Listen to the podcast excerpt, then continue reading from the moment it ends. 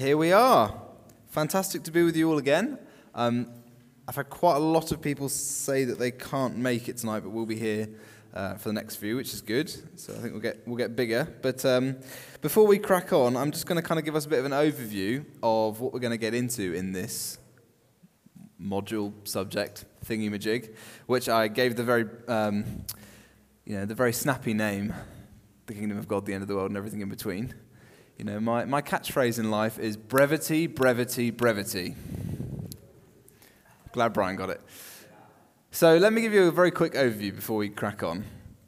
So we are talking about the topic, a word that I'm going to define later, the topic known as eschatology, the study of the last things or the direction of things, and we'll unpack what we mean by that a bit more. But some dates. Now, this is very, very tentative, so please don't take this as locked in. But loosely, the plan is we've got the first four absolutely sorted. There may be a break before we pick it up again, but certainly over the next 4 months, those dates are locked in. So tonight, The one, as you can see there, is Last Things First, and we'll kind of go through things. Now, I'm happy to kind of take as long as it needs to kind of give this topic its space. It needs room to breathe. I think questions on it are very, very welcome. I think pausing to talk. I think we're going to go at quite a leisurely pace this evening. I've kind of planned it so I have more notes than I need. So in other words, if we only get through half of them, that's fine. I want us to kind of just make sure that we're wrapping our head around this, because I think it's so important to understanding the Bible. So, as I say, there we go. The one tonight is called Last Things First, getting into this topic. Now, same as last time, let me just give some kind of book recommendations. The first one, now I would say, please don't be put off by its size. It's actually very accessible. This book called Age to Age, The Unfolding of Biblical Eschatology by Keith Matheson. He wrote this, let me see how long it is, 600 and something? 700-page book. He wrote it by hand. The man is a machine. But yes, From Age to Age, The Unfolding of Biblical Eschatology. This is not a book that you need to sit down and read cover to cover. He deals with every single book of the Bible and looks at their eschatological focuses. So let's say you're just doing your Bible reading and you think, oh, I remember what we were talking about, a deep dive. I want to know what, Malachi is and how significant eschatology is in Malachi. So you can just turn to the section on Malachi. It's really good. If you go and read the section on Genesis after tonight, you will notice there are a number of things we have in common. The second one, this is not actually my book. I stole this from Andy's bookshelf.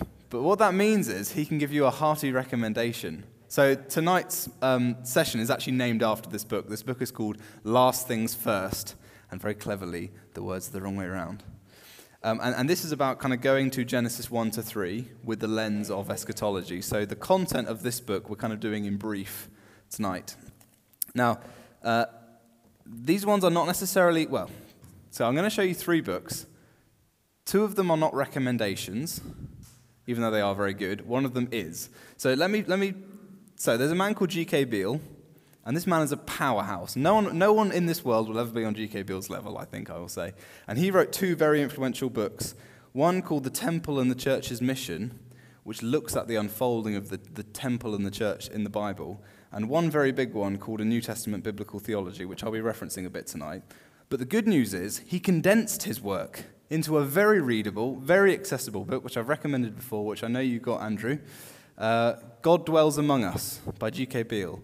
And he had to get a co-author along to make sure it really was as accessible as he thought it was in his head. So if you want a good, accessible look at how eschatology unfolds in the Bible, God Dwells Among Us by G.K. Beale. Very good.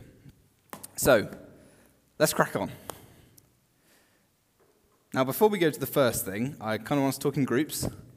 And here's the question I would like you to consider. Good evening, Simon. If you went to a Christian bookshop and you saw the section End Times, what kind of things would you expect to see in that section? Now, this is not me saying what kind of things would you like to see in that section. We're not assessing the validity or the rightness or wrongness of things you might see, but what kind of topics would you expect to see in it? And then on the counterpoint, what kind of things would you be really surprised to see? So, for instance, an Easter devotional probably wouldn't fit in the end time section. But yeah, just talk amongst yourselves. What would you expect? What kind of topics would you think they would cover? What things would they talk about? I'll leave that to you for 5-10 minutes. Shall we, a few more minutes or carry on? Carry on? Okay, carry on. Wait a second. A few more minutes or carry on. I was asking the same thing in two different phrases. Yeah, okay, I'll carry on. Cool. So what did we? What kind of things did we expect to see? I'm going to write them down. The rapture. Yeah. Pre, a, post. Oh, as in pre, mid, and post tribulation. I thought you meant. Yes. Okay. I'll also include then what I thought you were meaning. Pre-millennial, amillennial, and post-millennial. Eh? Explaining Revelation. Ah. Revelation.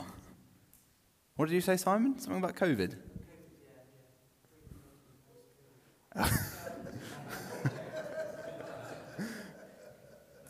Yeah. Okay, any else? Left Behind books. Okay. Oh, I've put that in the pre-A post. Yeah. So this is millennialism, in case anyone's... Let me just add millennialism. Pre-millennialism, amillennialism, or post-millennialism. Okay. I'll say one more thing. I'll take one more thing, if there is anything more. Did I hear you say, Janice, commentaries on the Bible, or like every book? Oh, I thought that was a genius idea, because, anyway.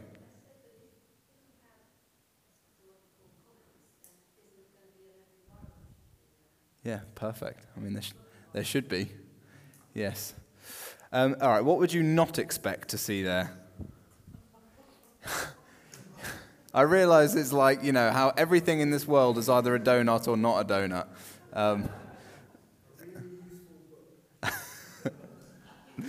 Something useful. And with that, Andrew, I think we'll move on. Okay.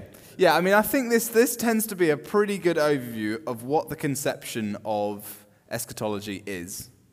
And we'll talk about this in a sec, actually, so I'm going to hold that thought. Oh, by the way, handout, feel free to draw all over, jot all over. A few things, like, for instance, the lines with the cross. I'm not expecting you to do anything in particular with it. It's more like if you just want to draw on it and over some of the things we talk about, that's fine.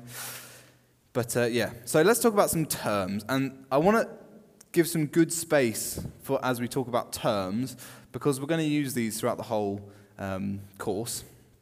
And I think it's really useful to know right things. So let's define some terms. So very, very basically, eschatology is the doctrine of last things. I say very, very basically because we'll see why in a minute.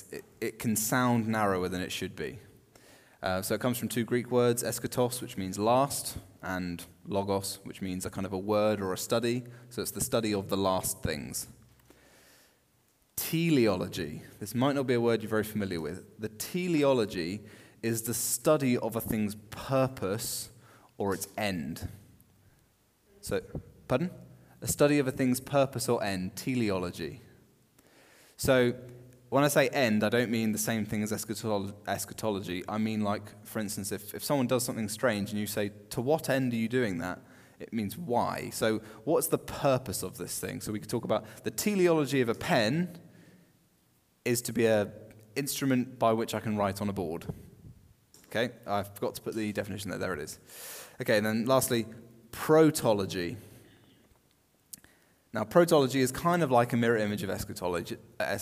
This is the doctrine of first things, how a thing starts. Okay, and we're going to spend a bit of time on each of these words. But first, let's just jump onto eschatology. So, often, as illustrated here, when we think about eschatology, we kind of think of this period that we're in now since Jesus, nothing really happens, and then, boom, at the end, you have the last days. And so we ask questions about what those days are going to be like, whether it's the last few years leading up, or literally the last few days, or the day of. So we asked questions about tribulation and rapture and left behind and so on and so forth. Now, I want to say that with eschatology, one of the things we need to do very basically is broaden the time frame. So we need to see all of history from the beginning to the end, not just from the time of Jesus. Now, I've not put the cross in the middle there because I believe that it's kind of like equal time at the beginning and at the end. I've put the cross there because what stands at the central point of history is Jesus. So it could be that the cross should be way up to one side or way back the other side. We'll see. But the first thing I want to say about eschatology is that we need to think about this whole period as the eschatological period, right, the last period. And there's a few reasons for that. Could someone read, as loud as they can, the book of Hebrews, chapter 1, verses 1 to 2?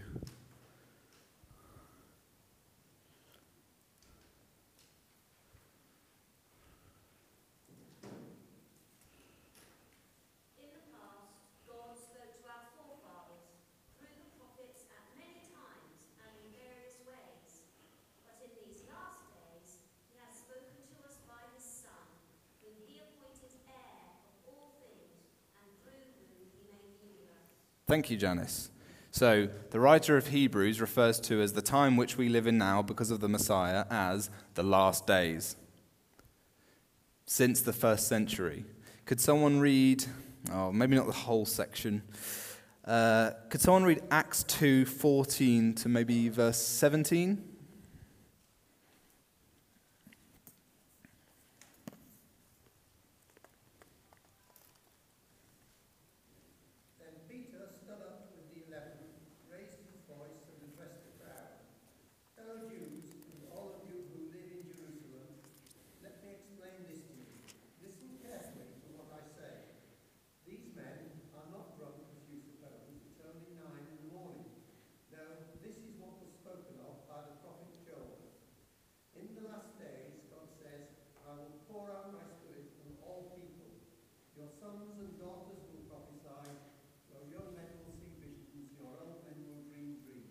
Perfect. Cheers, Brian. So Peter stands up and he says, we're not drunk. Instead, God is fulfilling a promise. And that promise was that in the last days, God would give the Spirit. We have the Spirit, therefore it's the last days. And we're not going to go through all of them, but there are 6 occurrences of the phrase the last days in the New Testament. And every single one of them, there is one which is debatable, but I would say every one of them, and I think most would probably agree, refer to the author's own time period or the time period of the Messiah, if you like. So the reason why I've circled that whole period is because the New Testament refers to this whole period as the last days. We've been in the last days for the last 2,000 years. It's not something that's kind of yet to come. The other way that we need to kind of broaden our eschatology, oh, not this again. I worked so hard to get this on the screen. No. Okay, well, let's hope I can fix this. In the meantime, I'll keep talking in hope. I might have to get one of my assistants to come and... Oh, there we go. All right, don't touch anything. Okay. Okay, so the second way we need to broaden eschatology is we need to see how this time period is expanding, so the direction for which we're going. So it's not just about kind of a static, we're in the last days, but what is going on in this period? What are we moving towards? And then a third way to expand it again is to consider the whole period of the history of creation and say, what has it been moving towards? What have been the movements? What has been the eschatological changes in God's world? And then another thing, what happens after this world? So we do believe that there is going to be an end, finally. So what happens afterwards? That's also eschatology. So when we talk about eschatology, it's really a very broad concept. We're talking about this period that we're in because of Jesus. We're talking about the whole history of the world and the direction for which it's moving to.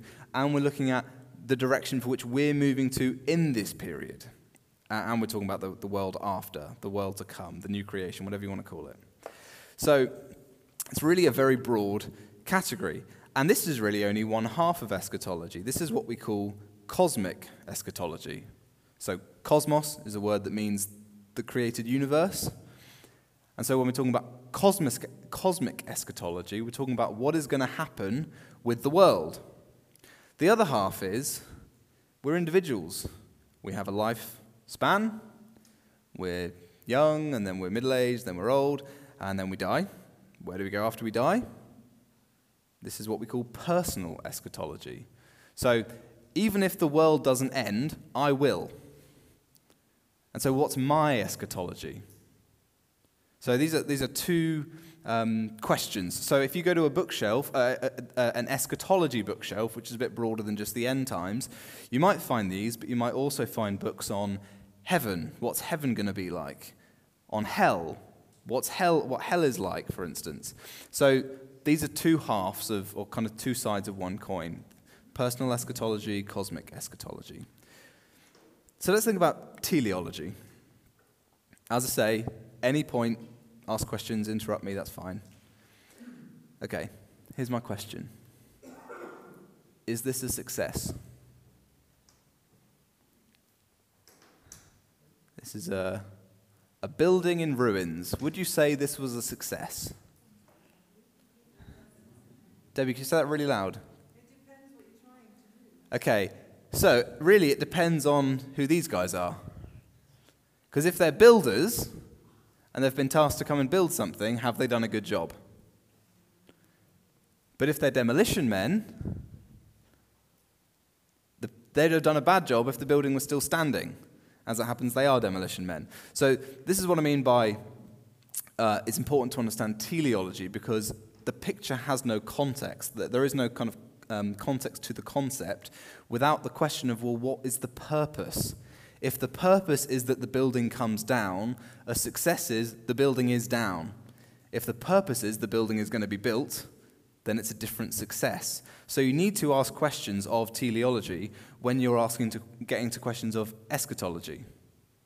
Okay, so an eschatological fact is the building came down. Okay, but what's the teleology? And then lastly, protology. Now, I got a photo. I mean, I've got no beard and I look about 12. But, so this is from, I don't even say when this is from, that's such a stupid comment to make. But I've used this to illustrate protology. Because when we're talking about protology, we're talking about how things began. And what I want us to see is that these are all very much interrelated concepts. So when you take a typical marriage, now, I realize it's not like this for every marriage. This is just in general. You generally have two young people who love each other very much, who want to spend the rest of their life together. So that's the protology of marriage. Protology is not about kind of keeping those things all the way through to the end. So when we're in our 50s, we'll still be these people. We won't look the same. We won't have the same inclinations. We'll have different passions. We'll have different things that animate us. But the kind of the protology sets a direction. It helps us to understand what the bigger job is. So I've kind of used this as a way to talk about it. An acorn, if you like, is a protological oak tree. Or the other way around, an oak tree is an eschatological acorn. So protology, as I say, isn't about how do we keep this thing the same all the way through. Protology assumes that this thing is going to change and develop, and eschatology is about how it develops to the end. So, and notice that there's like an intensification. The acorn has grown massively. There's so much more to study. There's all these kind of intricate ways on it, and eventually it's going to drop its own acorns. Now you say, well, this tree hasn't worked out very well because it looks nothing like an acorn. Well, that's not what the difference between protology and eschatology is about. So lastly, I've just got kind of a little video of Homer Simpson building a barbecue. And I've chosen this video because I think it so brilliantly has all three of those. So let's watch it, and I'll point out what the protology, teleology, and eschatology is if you don't already notice it yourself. Oh yeah, let the fire stop! Okay, I'll make you. I'm going to leave them. All right, let's see. England side road, must use French instructions. Le grill, what the hell is that? Oh, you are sick, you are sick.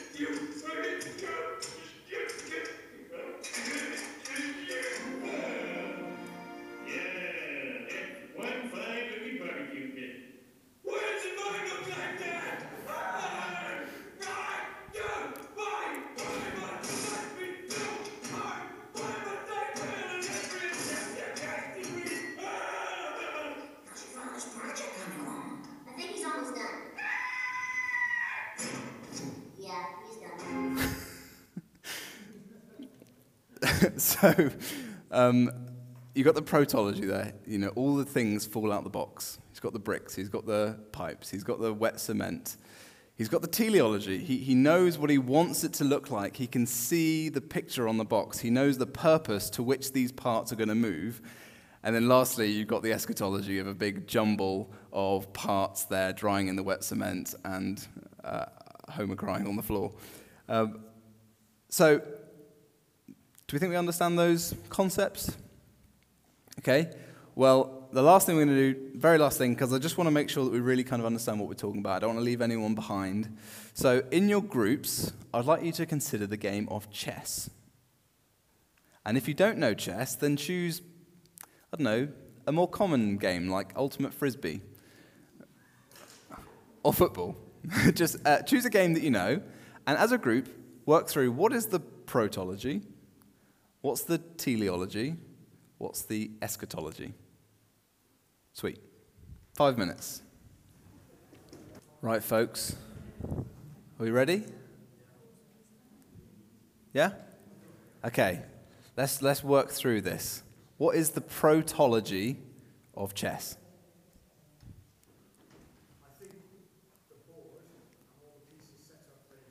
Okay. So we've got the setup. The protology is the pieces are all laid out in the correct position. Now, this is an important stage, and this shows how important protology is for understanding the game, because if they're all over the place, and you had blacks and whites all mixed together, and I just have pawns and you can have all my specials, you can't play the game. So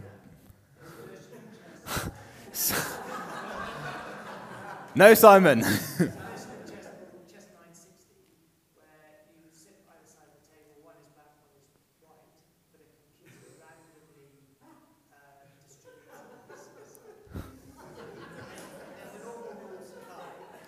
For the sake of my point, that game doesn't exist. So, theoretically, they all need to be lined up for the game to make sense. Okay, what's the teleology of chess? Yeah, kill the king. Yeah, so that is the end to which you're going. That's how you play. Right, and then, very simply, what's the eschatology?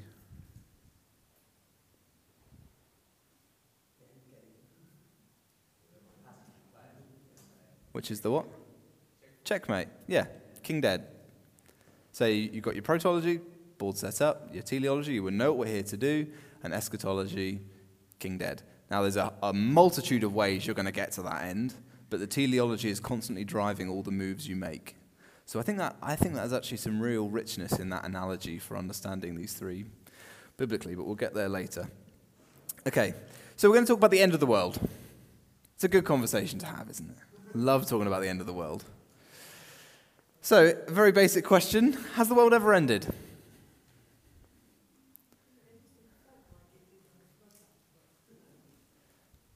No? Must have felt like it. But no, I heard a lot of people say no. I'm going to say yes. Huh? Pardon? Well, I've got a whole list of what times it ended. But the first one I was going to go to was going to be the flood. So 2 Peter 3, verse 6. Listen to the phrase that Peter uses here. He says, so he's talking about those who are mocking about the coming of Christ, and he says, They deliberately forget that long ago, by God's word, the heavens came into being and the earth was formed out of water and by water. By these waters also the world of that time was deluged and destroyed. So when Peter thinks about the world preceding the flood, he almost kind of detaches the world as it is now and then, so much that he's saying that world, the world that then was. Now, I'm not saying that the world was physically unmade and a new world was made. I'm just saying we have to have a broader concept of what we mean by the end of the world. So I think there's a phrase which I think is helpful, which will come up again later. Worlds die. The world, the system that existed before Noah's Ark, died. The world ended, and a new world emerged. And I think this is really important because often we can misunderstand a lot of things that the prophets have to say when they talk about things which sound to us like they're describing the end of the world. So I've got two passages here. So this one's from Zephaniah, great book, great name. And it says, "I will sweep away everything from the face of the earth, declares the Lord. I will sweep away both man and beast." Can I just ask, what day of creation were man and beast created on? 6? Monday. Well, actually, no, that's not. It's Friday. So they were created on day 6. I'll sweep away the birds in the sky, created on day 5, and the fish in the sea, created on day 4, and the idols that cause the wicked to stumble. So you see what God is doing in Zephaniah. He's undoing creation. "When I destroy all mankind on the face of the earth, declares the Lord." Now this sounds like it's just talking about the end of the world, doesn't it? Next few verses, "I will stretch out my hand against Judah and against all who live in Jerusalem." This prophecy in Zephaniah 1 is a description of God's judgment on Jerusalem. But the language is so kind of end of the worldy because as God destroys his people, it's like the end of a world, the end of the world. This, the system that then was, dies. Or another one from Isaiah. Isaiah says, "See, the day of the Lord is coming, a cruel day with wrath and fierce anger, to make the land desolate and destroy the sinners within it. The stars of heaven and their constellations will not show their light. The rising sun will be darkened. The moon will not give its light." What is this describing? Well, we've not seen the stars not showing their light. We've not seen the sun darken. We've not seen the moon give up yet, so this must be future. But Isaiah tells us this is a prophecy against Babylon. This happened in 600. So again, you find the prophets are very happy to use cosmic, end-of-the-world language to describe local judgments. And so I think we can broaden that out, really, and look through history and say, worlds die. So I've got here a picture of the fall of Rome.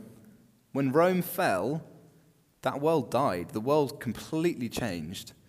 The second one's, I'm trying to find something to kind of represent Christendom. I couldn't really find something that I felt was adequate, but this will do. With the onset of the Reformation and the way that the world is now, where we have very much separation of church and state, we have a very different world than what existed during Christendom. That world has died. Equally, I mean, this is more of a kind of on a personal level, but when a loved one dies, for instance, when a mother loses a son or something, you can imagine them saying, it's like, my world is over, my world has ended. And then lastly, I've just gone with the whole thing of an asteroid hitting Earth. Even if everyone on Earth died, if the Earth still existed, you could say, well, it wasn't the end of the world. Well, it was, though. A complete shift in what it means to understand the world. So worlds die. And the reason I say all this is because what it shows us is eschatology is something that's going to keep appearing again and again in the biblical story. Noah had an eschatology. He had a last days come in. The prophets, one of the reasons why the prophets can be so hard to understand is that they keep using this phrase, the day of the Lord, and we always assume it's talking about Jesus' return.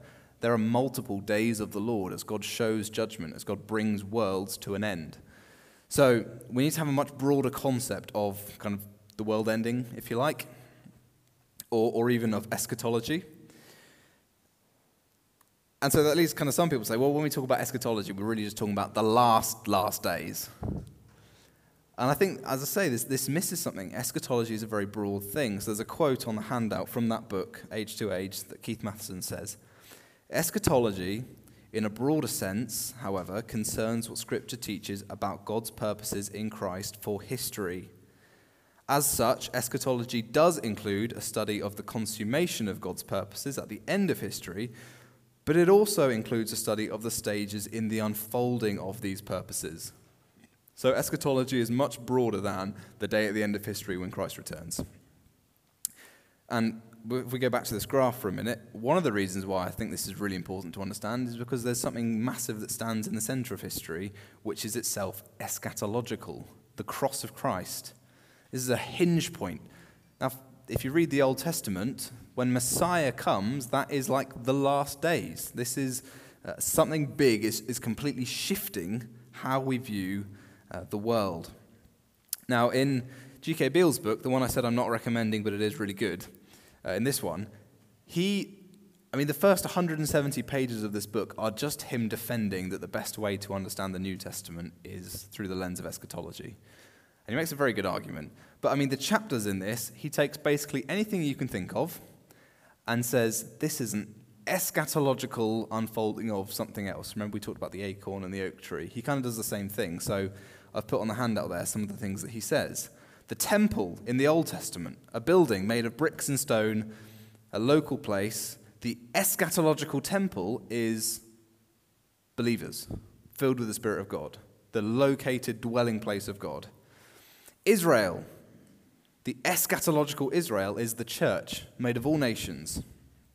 The Canaanite conquest in Joshua, the eschatological conquest is Christ's victory over all evil.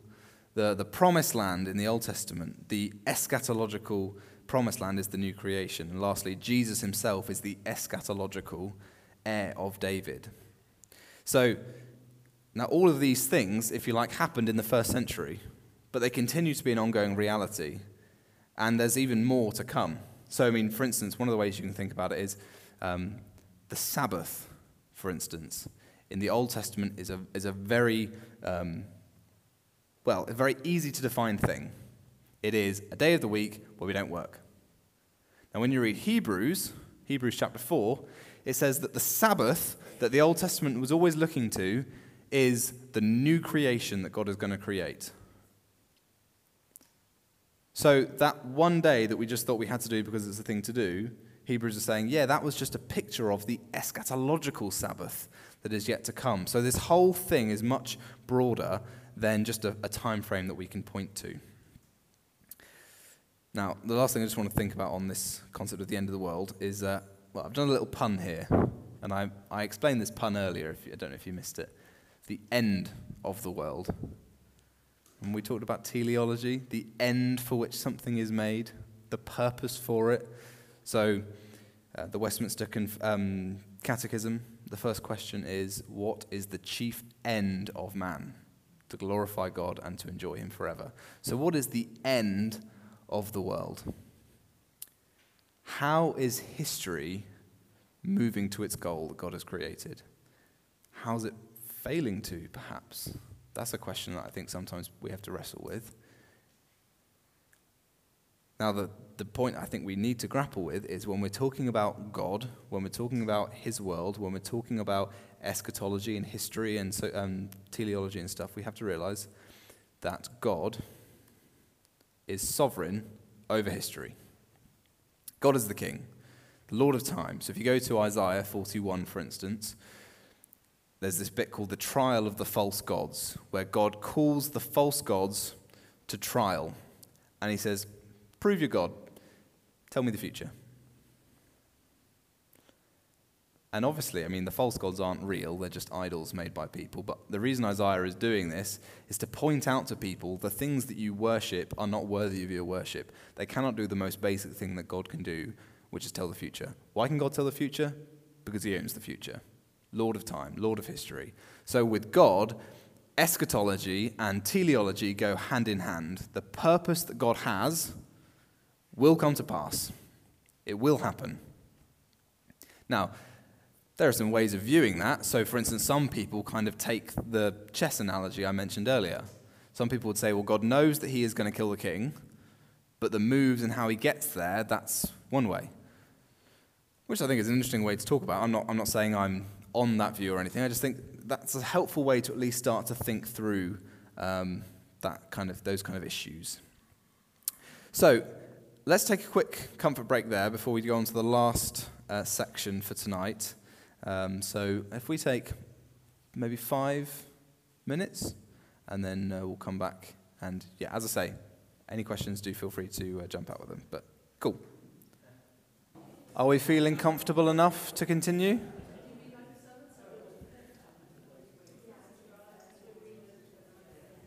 Yeah? We're comfy? We're all comfy. All right. Okay. So, we're going to go to the very beginning of the Bible. I did want to get us to all read Genesis 1-3. And consider the protology, teleology, eschatology, whatever we can find there. But I just decided that's going to take too long. So let me just give it as homework. I'm going to check up on you when I see you at church. Have you done your homework? No, joke. But I mean, you might find it enjoyable. But we are going to consider just the Genesis 1-3, story of Adam and Eve in the garden, and a few things to unpack here. Because I think it could be really helpful to understand the end in the beginning. So as I say, there's that book. Let me recommend it one more time. Last Things First. And the subtitle is Unlocking Genesis 1-3 with the Christ of Eschatology. And he just looks at how they're used in the Bible more broadly, which is fantastic. So here's my question to get us going. What was the eschatology of Adam and Eve in the garden? Should we talk in groups for 2 minutes? If your answer is, I don't know, that's fine. But just try out an answer, and I'll call you back in a second. Yeah, so if we just have our Bibles open to Genesis 1-3, just so we can kind of go there. So yeah, I mean, very basically, Genesis 2, verse 17 says... No, sorry, verse 15, the Lord God took the man, put him in the Garden of Eden to work it and take care of it. So, yeah, absolutely, to tend to the garden. Yeah. Anything else?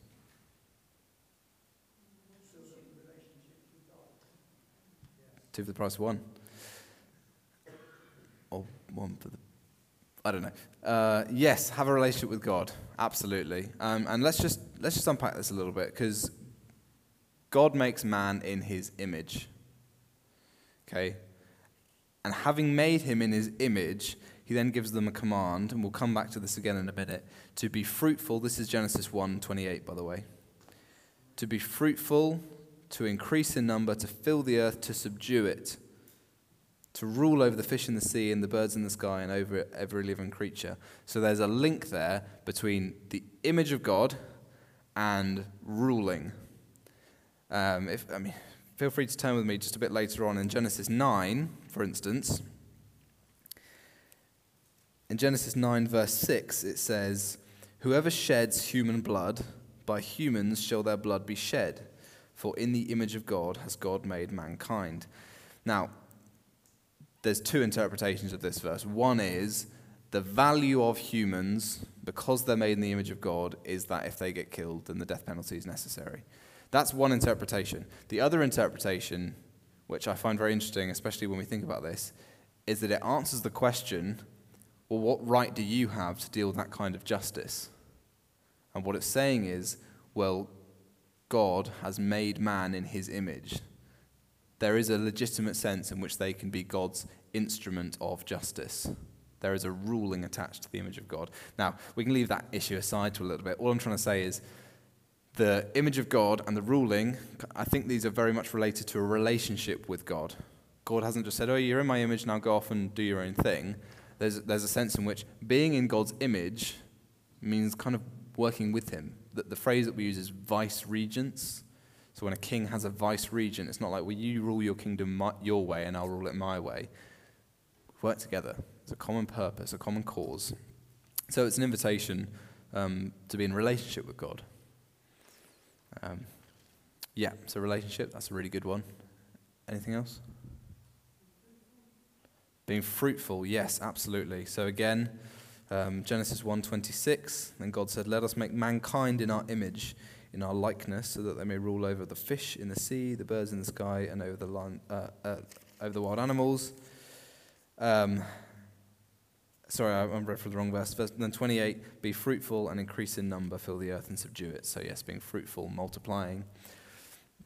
So the end goal that we're trying to kind of get to here, and let me just say again, this book is very good on this. The first chapter on the eschatology of the garden is phenomenal. But the goal is that people bearing God's image will expand the borders of God's temple. Okay, no, I've gone too far. Let's stop. Let's go back a bit. Okay, now this is one of those things where I've kind of in my head we've got three levels of how deep we can go, right? So I'm gonna kind of go here, and if you say, no, we need to go deeper, then we'll go deeper. All right, Joseph said it, I'm going to have to go deeper. Okay. Genesis 1 and 2, I think, is best understood if we understand that Eden is a temple. Okay? So when you read about the temple being constructed, you find that there is a little room called the Holy of Holies. Okay, and then there's a room outside it called the Holy Place, and then there's the temple courtyard. Now, scholars have very convincingly argued that in Israelite theology, in the Old Testament itself, the temple was supposed to represent the world as it exists. So the courtyard represents just the wider earth, kind of creation. And the reason why we think this is because if you read about the construction of the temple, the outer bit was filled with, for instance, images of animals, cows. There was trees. There was pictures of pomegranates. It was all very kind of creational. You walk in, and it's like you're in a garden. And this is the tabernacle. When they build the temple, they put actual gardens in the outer court. So you go in, there's water running and things like that. So it represents the wide earth. The inner room, the holy place, represented the heavens. And when an Israelite talks about the heavens, they're talking about the expanse of the sky. And the reason why they think that is because the curtain that marks as you go in has the stars all over it. The room is black. It has lights in it, candles in it. The menorah, the seven candles, which represent the lights in the heavens. So this is the ground, the firm ground, the kind of terra firma that we're on. The second room is the heavens above us, and the Holy of Holies. What could you see when you go in the Holy of Holies? Absolutely nothing, because it was filled with incense. It was just a complete sensory overload.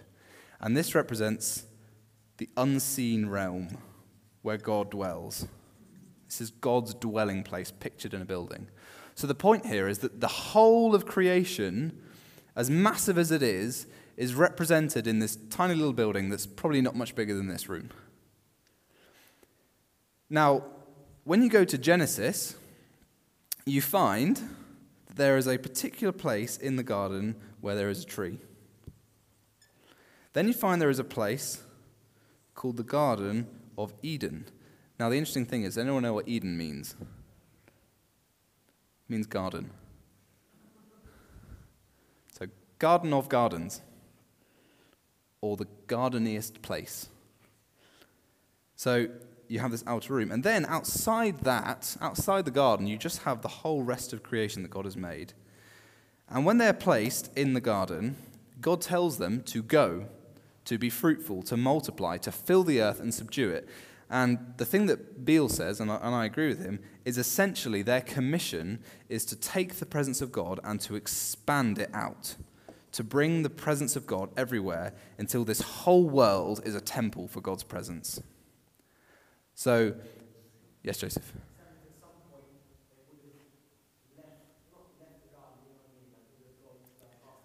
Yeah, they were supposed to. Absolutely. Yes. They were not, the last thing they were supposed to do is stay here all the time.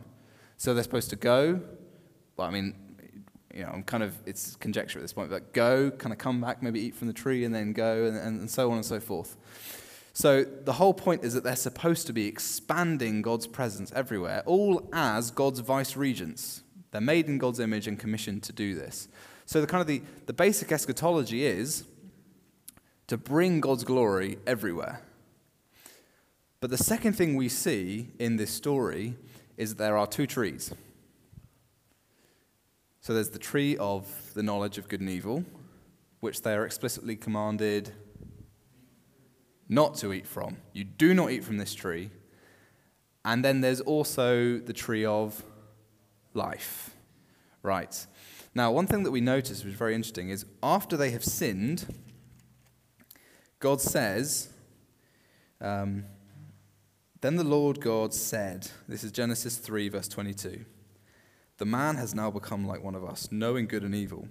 He must not be allowed to reach out his hand and take also from the tree of life and eat and live forever. So, in other words, eternal life was on offer to Adam should he eat from the tree.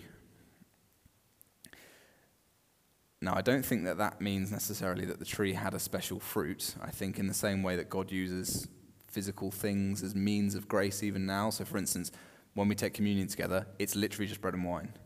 But through it, God communicates and comes to his people in a special way. So in the same way, as Adam and Eve eat from this tree, it's not like the fruit kind of does amazing things. It's not like it's a superfood. It's just a tree. But through it, God is imparting life.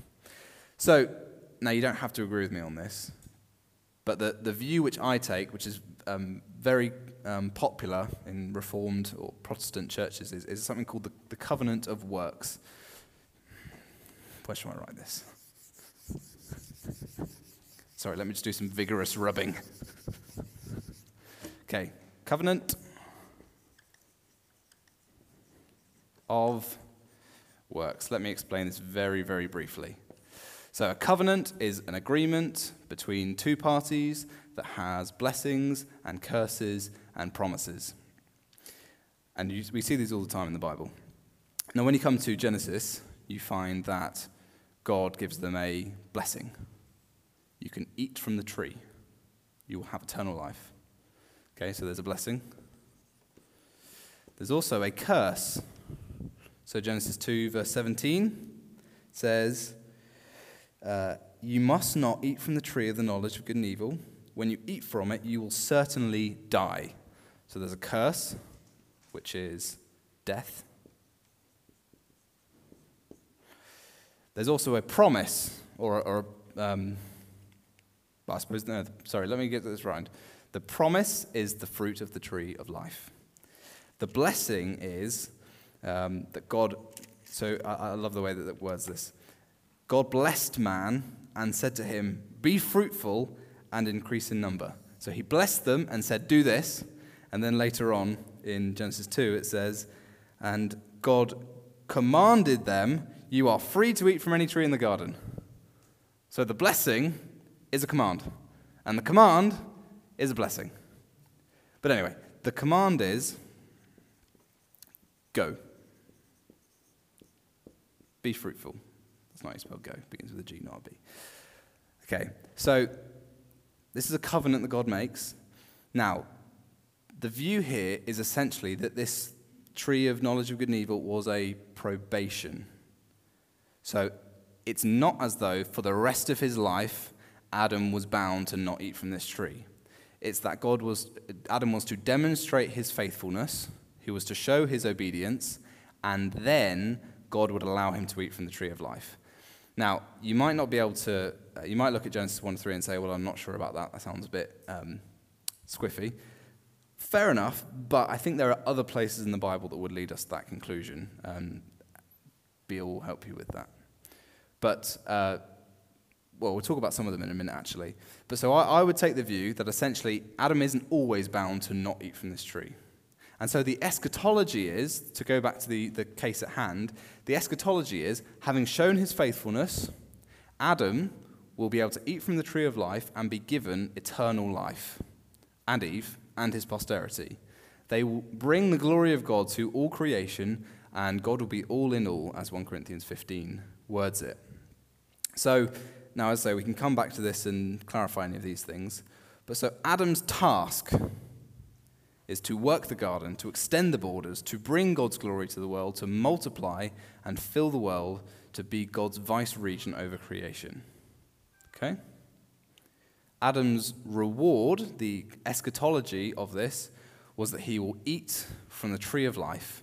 He will receive eternal life and Sabbath rest. Now, the reason I'm including this here is because I think it's significant that in Genesis 1, we see God working, making, doing, and then he finishes, he rests from his labors, and he enters Sabbath rest. And then the next thing we have is man who is told to work and do things. I think the implication there is, having done his working and doing things, man is also invited to enter into God's Sabbath rest. And I think that Hebrews 3 and 4 would make the same point. That is what was on offer. And the reason I've done C, 1 Corinthians 15, shall we talk about this? Shall we not talk about this? We've got time, don't worry, Andy. Let's talk about it? Okay, let's turn to 1 Corinthians 15.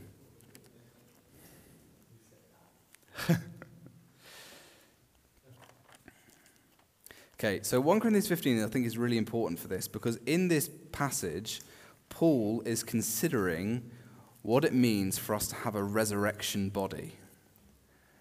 Now, bear in mind, Paul is a faithful Jew, and he believes that doesn't believe that Adam happened off in a far-off universe.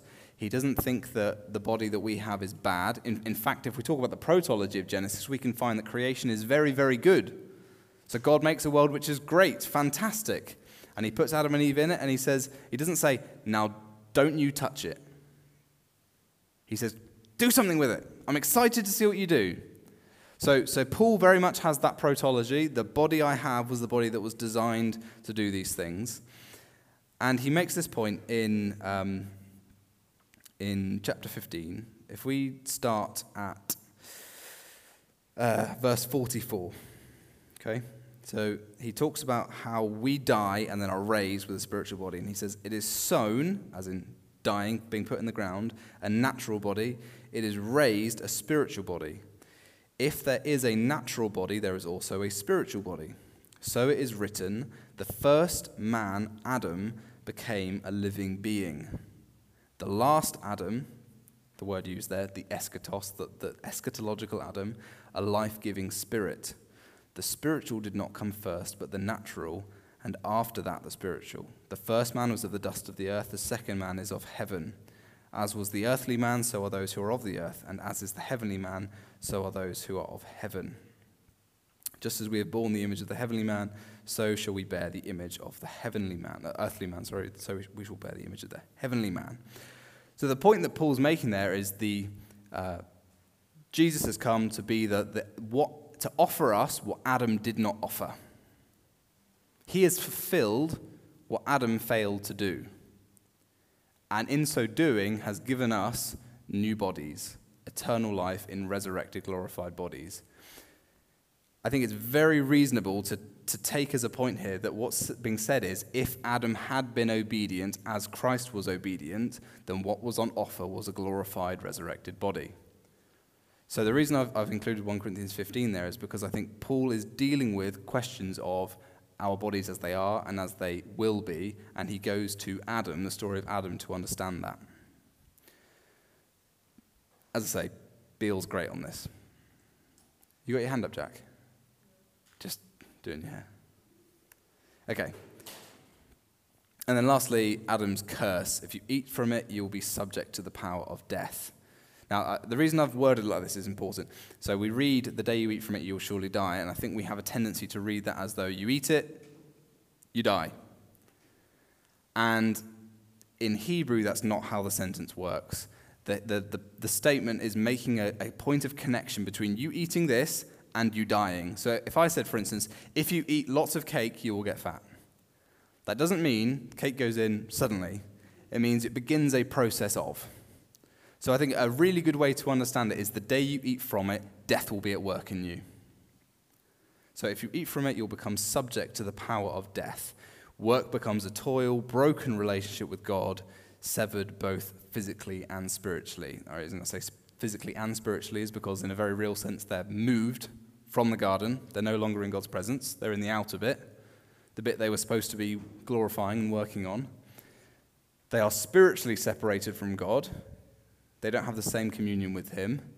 They are now have death at work in them. So it's in a very real sense, every way you can conceive of a relationship with God, they have been separated from them. So from this point on, people are in need of salvation. But notice that in the garden, there was no need for salvation. There was nothing to be saved from. So this is what leads to the quote that's on your handout there. So let me explain this. Fesko says, eschatology precedes soteriology. And what he's saying there is soteriology is salvation, just to clarify. What he's saying is God's purposes to have an end for the universe, to have a purpose to which it's moving to, have been there before there was any need for Christ to die in our place. So, in other words, when we think about salvation, we shouldn't think of it as just us getting back to where Adam left off. And in fact, I've got a table here. So we understand, I think, quite well that there was a downwards trajectory that Adam could take us on. When you eat from it, you will certainly die. And obviously the New Testament says this is exactly what happened. Paul in Romans 5 says, through one man's sin, the many became sinners. But what we often miss is that that was also an upwards trajectory that Adam could have taken us on. If he was obedient, if he fulfilled the covenant of works, then he could have taken from the tree of life and eaten of it. Now, the reason I think this is important to understand is, we read in 1 Corinthians 15, Paul calls Christ the last Adam. And this time, he is the faithful Adam, the one who fulfilled the calling that God failed at. Now, the last Adam is very significant. He doesn't call him the second Adam, because as we'll see as we go through over the next few weeks, there have been lots of Adams in between. And now Jesus comes as the one finally who is going to fulfill it. So when you see, for instance, Jesus in the desert with the devil being tempted to eat, and he rejects the devil's call, and he says, I will not eat the things you tell me to eat. What do you see there? You see the story of the Garden of Eden, except almost in reverse. Rather than being in the garden where everything that God has given is available and man falls, instead you find Christ in the wilderness with nothing around him being told, just have some bread, and he says, no. And the point that the Gospels make is he is faithful at every turn where Adam wasn't, and so now is fulfilling what Adam could never have given us. So salvation, if you like, is getting us not just kind of back on track with Adam, but beyond where Adam would have took us.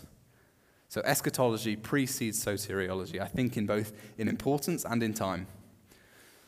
So just two Bible verses there. Romans 5 at the bottom, as sin entered the world through one man, so death came through sin, and in this way death spread to all people because all sinned. So Adam took us downhill. But in Revelation, the tree of life appears again. And I could have chosen this. There's three verses I could have gone with. I just went with Revelation 2, where Christ says to the church, to the one who is victorious, I will give the right to eat from the tree of life. Why is that so significant? How did Genesis 3 end? It ends with God saying,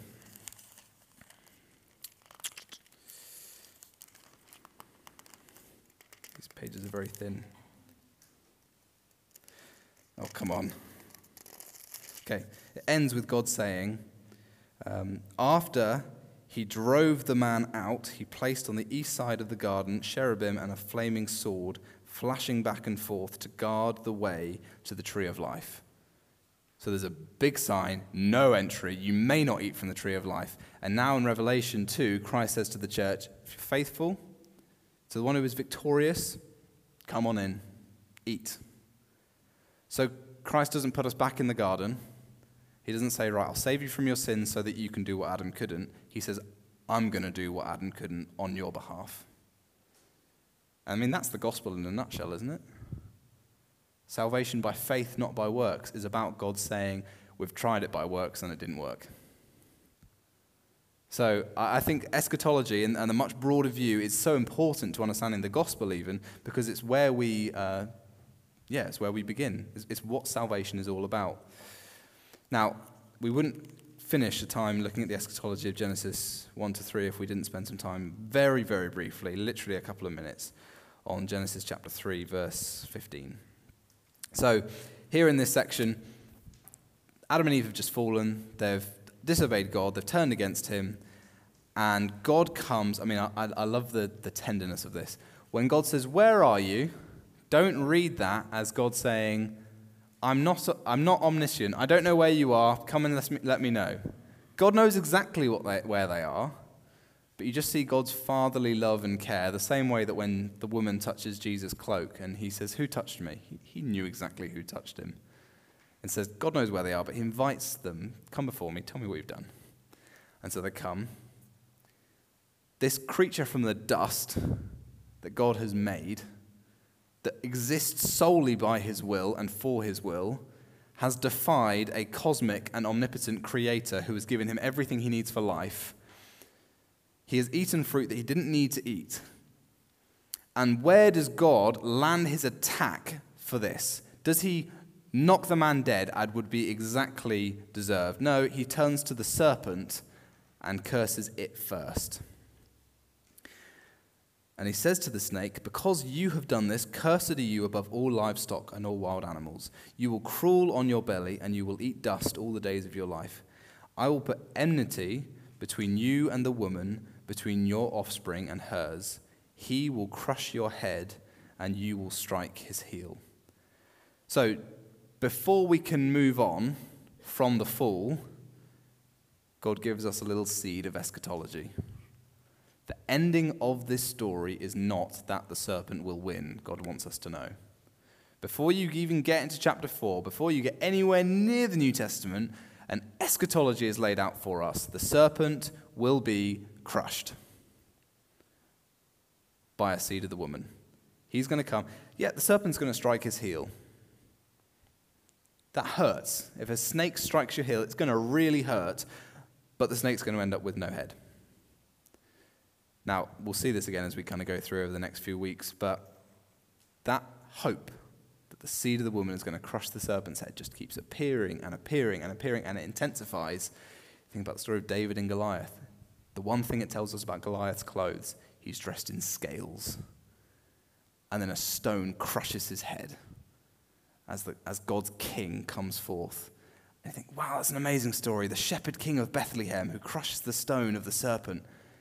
And then you get to the Gospels, and it happens all over again. Wonderful stuff. So let's finish there.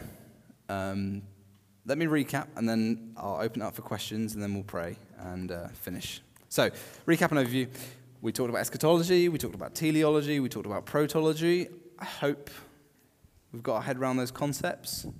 Last things, end of things, first things. We talked about having a much broader view of biblical eschatology, more than just the return of Jesus, more than just those last few days.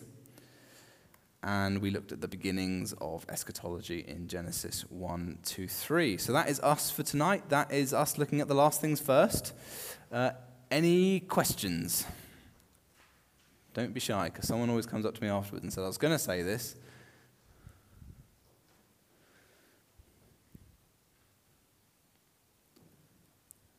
No?